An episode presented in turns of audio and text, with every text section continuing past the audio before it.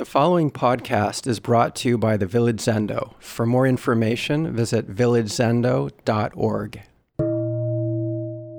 Good morning, everyone. My name is Shugo, if you don't know me, and it's great to see you this morning uh, here in person.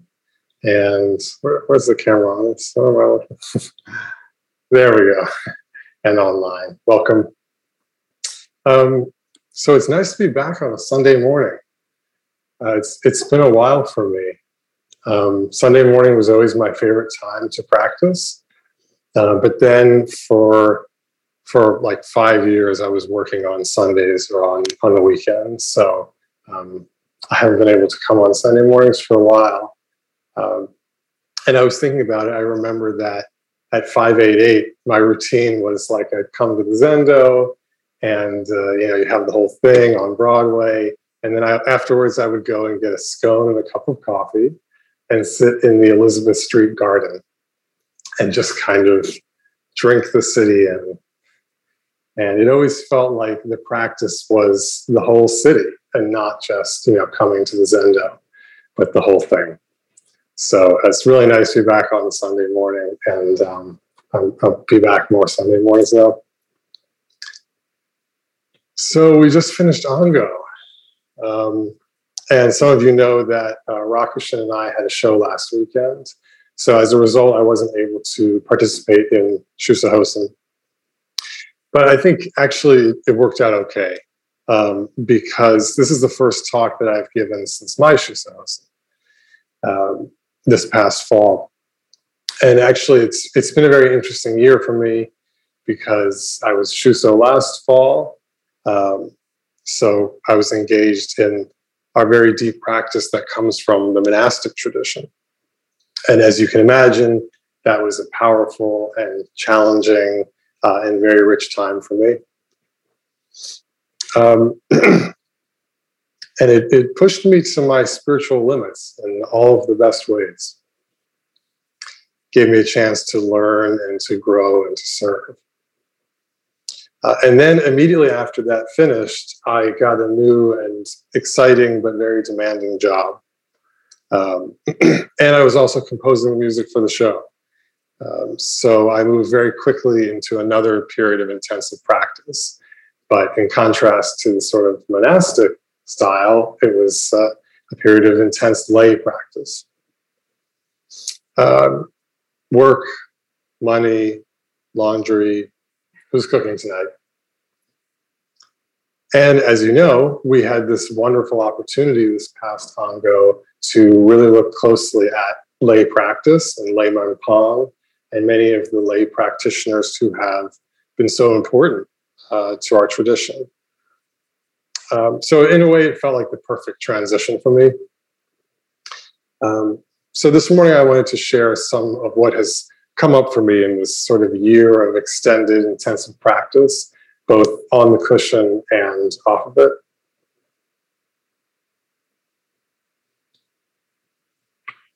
And as I was thinking about where to start with all of this, uh, I remembered a koan that moved me very deeply. And I was reflecting on how it's funny that sort of uh, there's this deep place where all of this stuff lives in us. And uh, when we sort of gaze into the waters and stir up the depths, powerful things emerge um, from that murky sedimental cloud. So, what came up for me is um, Blue Cliff Record Case 16, Jing Ching's Man in the Weeds.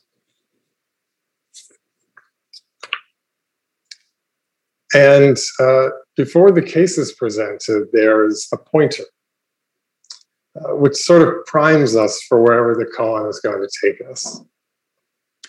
I was thinking about it's like when you walk down the street and you go past a bakery and that smell overtakes you. And you, you can't, your eyes open wide, and kind of can't help but like peek in the window to see what's there. So then by the time you actually get to the croissant, your mouth is watering and you're ready to just dive right into it. You can see I like baked goods a lot. So the pointer says this The way has no byroads, One who stands upon it is solitary and dangerous. The truth is not seeing and hearing. Words and thoughts are far from it. If you can penetrate through the forest of thorns and untie the, the bonds of Buddhas and ancestors, you attain the land of inner peace, where gods have no way to offer flowers, where outsiders have no gate to spy through. Then you can work all day without ever working, talk all day without ever talking. Then you can unfold the device of breaking out and breaking in and use the double edged sword that kills and gives life with freedom and independence. So I'm just going to savor that smell for a moment. There's so many layers to it. It's juicy and delicious even before you take a bite. So the way has no byroads. One who stands upon it is solitary and dangerous. What is it to be dangerous? What is that? The text says that one who stands upon the way is dangerous like a steep, sheer mountain. Even the thought of trying to scale it could mean certain death. So, why is that the case? So, recently I've been reading Martin Luther King's Testament of Hope. He was dangerous. I was sitting on the bed the other on our bed the other week, and I started reading his final Sunday morning sermon, which is entitled "Remaining Awake Through a Great Revolution." He talks about Rip Van Winkle, who slept through a revolution, and he cautions us not to sleep through the revolution, not to miss our lives, not to miss this precious opportunity that we have to build a world of love and dignity. When we stand upon the way, when we know who we really are, when we live as bodhisattvas with wisdom and compassion, we're dangerous, terrifying to behold, unapproachable. And not because we're too cool or lofty, but because our hearts become so big that they swallow the whole universe. Get too close to somebody like that, and you might just get swallowed up. Or, more dangerous still, your heart might swallow the whole universe.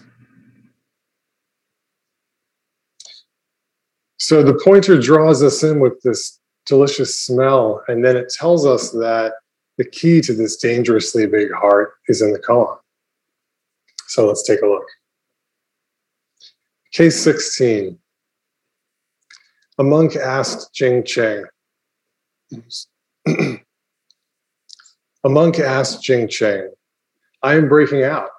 I asked the teacher to break in. Jing Cheng said, Can you live or not? The monk said, If I weren't alive, I'd be laughed at by people. Jing Cheng said, You too are a man in the weeds.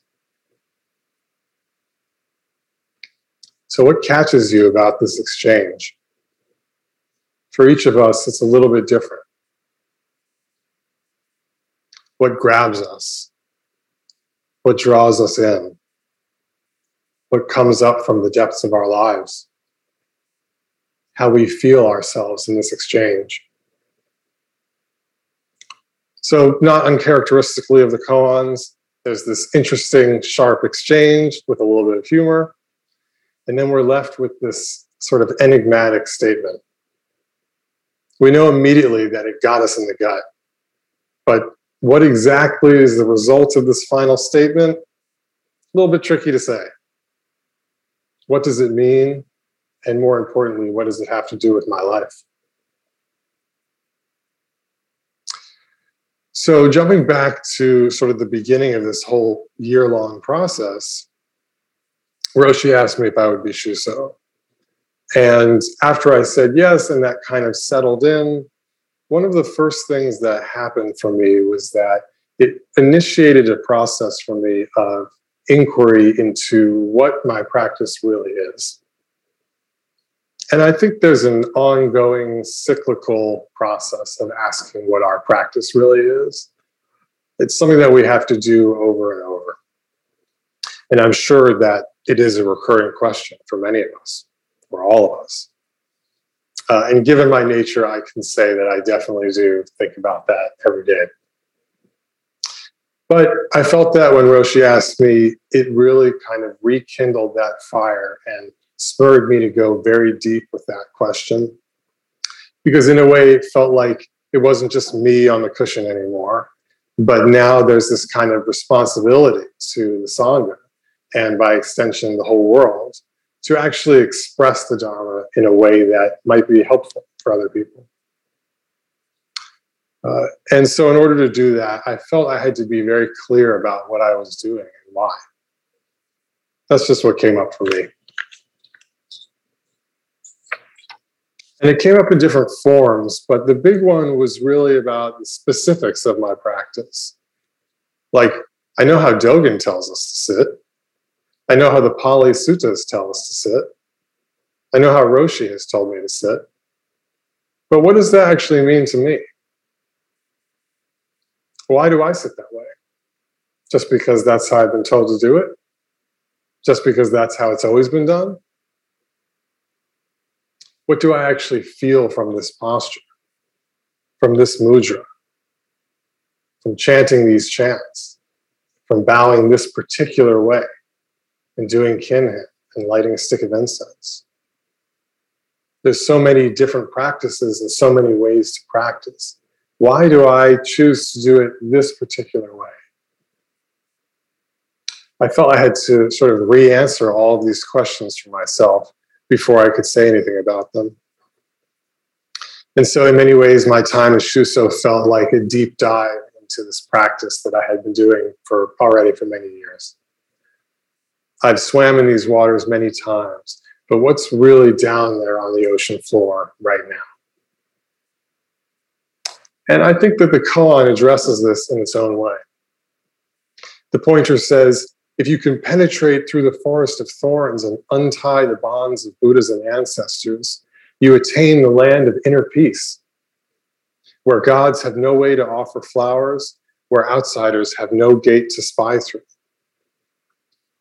So I love this expression of untying the bonds of Buddhas and ancestors we practice the way of Buddhas and ancestors. But ultimately, where does that lead us? To untying those bonds, to letting go of the boat so that it can float downstream, to finding our own true expression of the Dharma, which is the only real express is the only real expression of the Dharma. Anything else that we hear or read can't really touch it, which is also why the pointer says that we are solitary not that we're lonely, but that only we can find the practice that truly comes from our heart in its own unique way. No other practice can be like it. And so the pointer says that when we do that, only then will we, will we be able to unfold this device of breaking in and breaking out. So, what's that about? So Jing Cheng was a successor of Xuefeng. And it's said that after he studied with him and understood his teaching, he used this device of breaking in and breaking out with all of his students, and that he did so in accordance with their potentialities. And it makes me think of Chu Ti and One Finger Chan, or many of the different teachers who had a particular device or a perspective that they used in their teaching. I think each of us has those unique experiences that shape us, shape who we are, and shape our practice. Those great challenges in our lives, those experiences are parts of ourselves that we would rather not think about, or those great triumphs or moments of great uplift and delight. These all shape us, shape our understanding of what it means to wake up in this lifetime.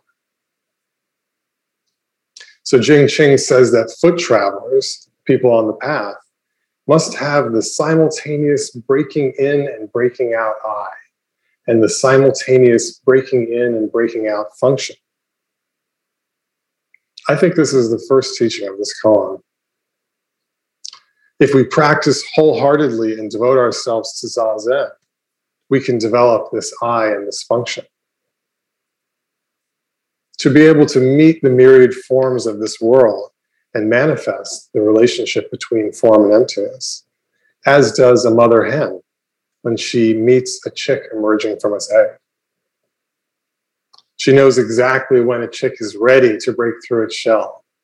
And by meeting it at just the appropriate time and in just the appropriate way, she facilitates that emergence, that coming to life. But in order to do that, she herself has to break in. She has to go inside of the shell. And so, in order to have that eye and that function, we have to be able to be both inside and outside the shell. So, this is Jing Qing's teaching uh, on the simultaneous breaking in and breaking out, being inside and outside of the shell at the same time.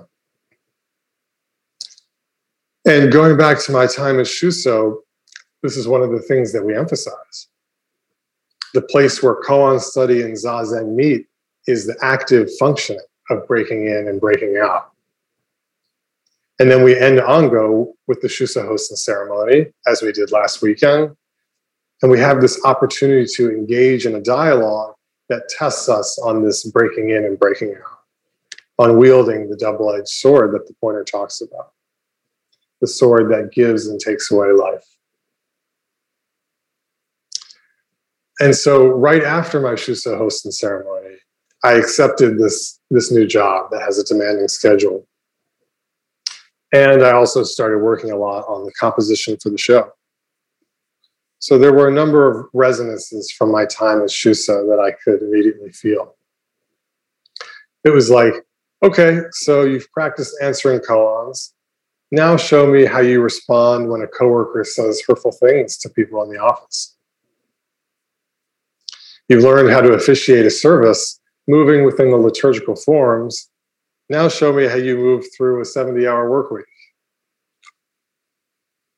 You've encountered yourself sitting quietly on the cushion. Now show me what that looks like when you're in the middle of a high pressure environment and you're sweating profusely because you don't want to make a mistake in front of everyone. Or you're battling with that inner voice that tells you that your music isn't good enough. So there's a reason why we work with all of these challenging parts of sesshin and we don't turn away from them. The pain that we feel, the desire to move away from, the anger that comes up, the extraordinary tiredness. It's all there every day. But if we just turn on Netflix or allow ourselves to snap at someone because we're tired, we don't really deal with it we don't engage it.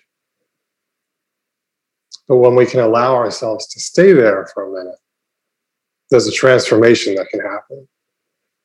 And then our Buddha nature is revealed in the most unsuspecting of places.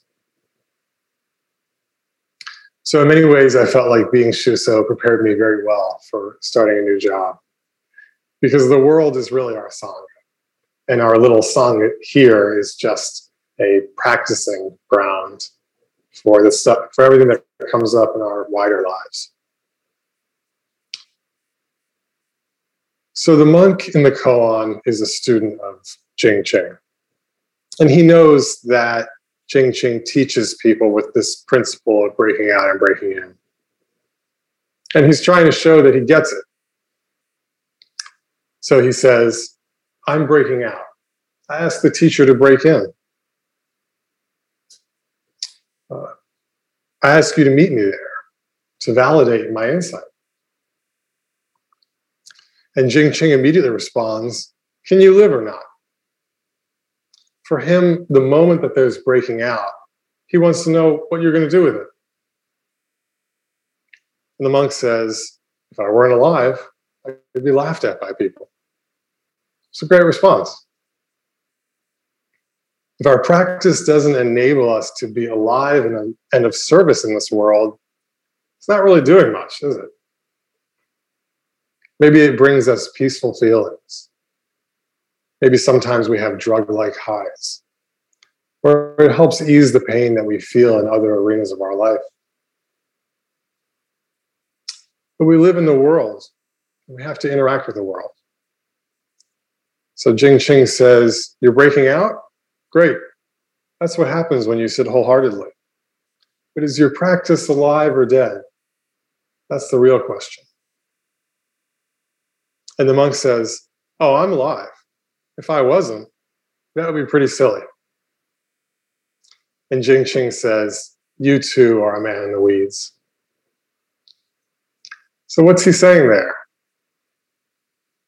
Is he criticizing the monk? We know that often in the koans, criticism and scorn are devices that are used to praise people. So maybe he's praising him. Another commentary on this koan says Jing Ching breaks through this monk's view with his wicked skill. But even as he says this, Jing Ching himself is already another man in the weeds. Indeed, even the Buddhas of all times are in the weeds. The Zen masters throughout history are also in the weeds. However, there is a knotty complexity in the weeds. I love that. What is that knotty complexity? Do you have any knotty complexities in your life? Something that you're trying to work with. But when you really get down there to do some work with it, sometimes you get caught in it. I think that when we work with these koans, we really need to make them real for ourselves if we want to go all the way to the bottom of the well. It's easy to read the dialogue and just kind of think about how you can pass this koan. But what about that feeling of the knotty complexity in our lives? If we're prepared to go there, we could spend our entire lifetimes on any one of these koans, just going all the way to the bottom with what it's pointing at for us. Just sitting there with the knotty complexity that is our precious human life. Weeping at the pain, splitting our sides with laughter, the vast darkness, the piercing beauty of light, inner and outer landscapes of breathtaking scenery. In many ways, I think this is, is the core teaching of this koan. So it's been a few years since I've started a new job. And there was also this little thing in there called COVID. So I wasn't quite sure what to expect from going in person to a full time job. And when I started immediately, I could feel the ways that I've grown and matured, and also plenty of things that it highlighted for me to work on. It does that every day. But really, one of the things that I've been thinking about most is the pain that people live with. More and more as the months and years of my life pass, I think our practice has connected me with the suffering of human life, the pain that people live with every day. We have this noble truth life is suffering. But how do we really feel about it? How does that really come to life for us on a day to day basis? More and more, I see it all around. Um, I see my own suffering, the suffering of my friends and family. All about the same stuff, but in unique expressions. And how real it is for each of us, even though the same themes emerge over and over. And I also feel a growing love for everyone because we all have to live and work with it. We don't have a choice. Um, And then I also feel that as much as it can be so horrible and torturous, in a way, suffering is what makes life so beautiful and so worth living. That's another thing that has really come up for me in this year of practice. And to me, that's what the Buddha was saying. Practice connecting with your own suffering, work with it, and you will see that it is what makes life beautiful. Samsara is nirvana. So, what I feel in all of this when I connect with Jing Ching's teaching is that his ultimate point is to go beyond this idea of breaking in and out. Uh, that's what he's pointing to when he tells the monk, who has answered very well, that he's in the weeds.